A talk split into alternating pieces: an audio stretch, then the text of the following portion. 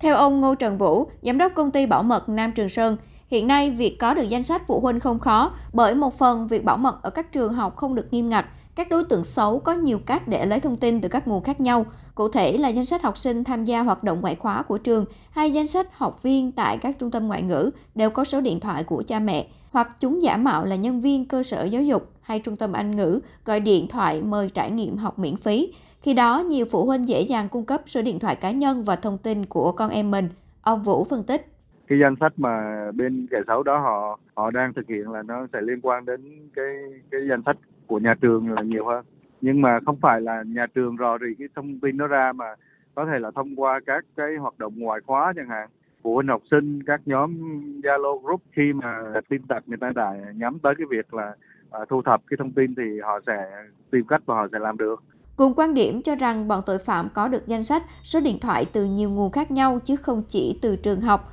Cô Lê Thị Thanh Giang, hiệu trưởng trường trung học cơ sở Trần Văn Ơn, quận 1 cho biết, một phụ huynh của trường nhận được cuộc gọi báo tin con mình đang cấp cứu ở bệnh viện Lê Văn Thịnh, thành phố Thủ Đức. Tuy nhiên, đối tượng này lại không nói học sinh đang học trường nào và liên lạc theo số điện thoại mà phụ huynh dùng để đăng ký hộ khẩu ở quận 2 cũ, trong khi gia đình đã chuyển đến nơi ở mới từ rất lâu. Đồng thời, phụ huynh này cũng không đăng ký tin nhắn điện tử của trường mà chỉ trao đổi qua nhóm lớp bằng số điện thoại khác.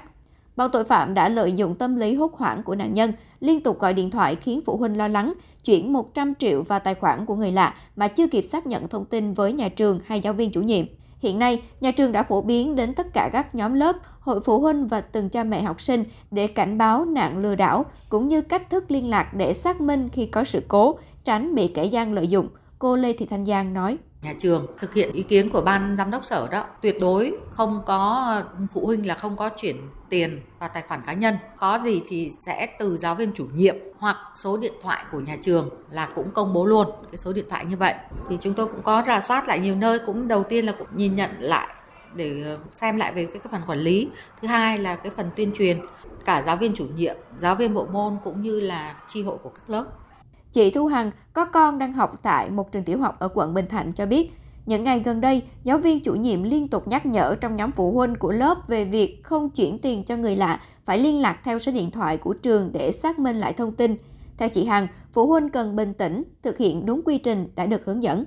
Nói chung cái này thì ờ, do nhiều người họ thiếu tỉnh táo, họ mới ờ, bị người ta lừa gạt thôi. Chứ khi mà mình nhận được những cái ờ, cuộc gọi mà nó báo tin dữ như vậy thì mình phải xác minh chứ. Thường thì con mình đi học thì phải có bảo mẫu nè, cô bảo mẫu, cô giáo viên chủ nhiệm thì hai, hai người đó sẽ chịu trách nhiệm thông báo về tình hình của con mình còn cái người nào khác mà tự mà tự nhận báo tin này tin kia thì mình mình phải xác minh lại chứ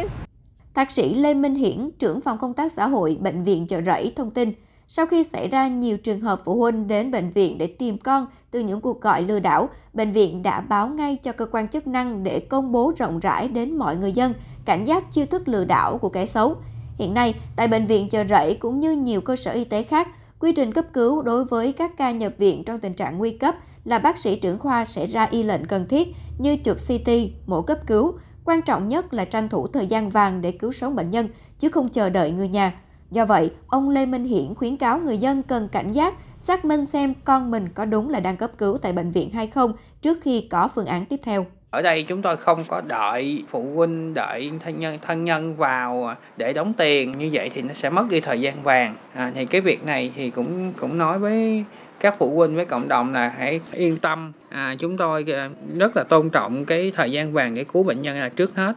Đa số các trường hợp nhận được cuộc gọi lừa đảo vào đúng giờ lên lớp khiến phụ huynh khó liên lạc được với giáo viên. Hiện nay, Sở Giáo dục Đào tạo Thành phố Hồ Chí Minh và các trường đã cảnh báo tình trạng trên kèm theo số điện thoại đường dây nóng để kiểm chứng thông tin. Liên quan đến vụ việc này, Công an thành phố Hồ Chí Minh cho biết bước đầu lực lượng chức năng đã nắm thông tin về hành vi lừa đảo xảy ra với phụ huynh học sinh thông qua hình thức gọi điện thoại và đang khẩn trương điều tra làm rõ. Công an thành phố Hồ Chí Minh đề nghị người dân khi bị lừa đảo hoặc phát hiện các đối tượng có biểu hiện nghi vấn cần báo ngay cho cơ quan công an nơi gần nhất hoặc liên hệ trực ban công an thành phố qua số điện thoại 069 3187 344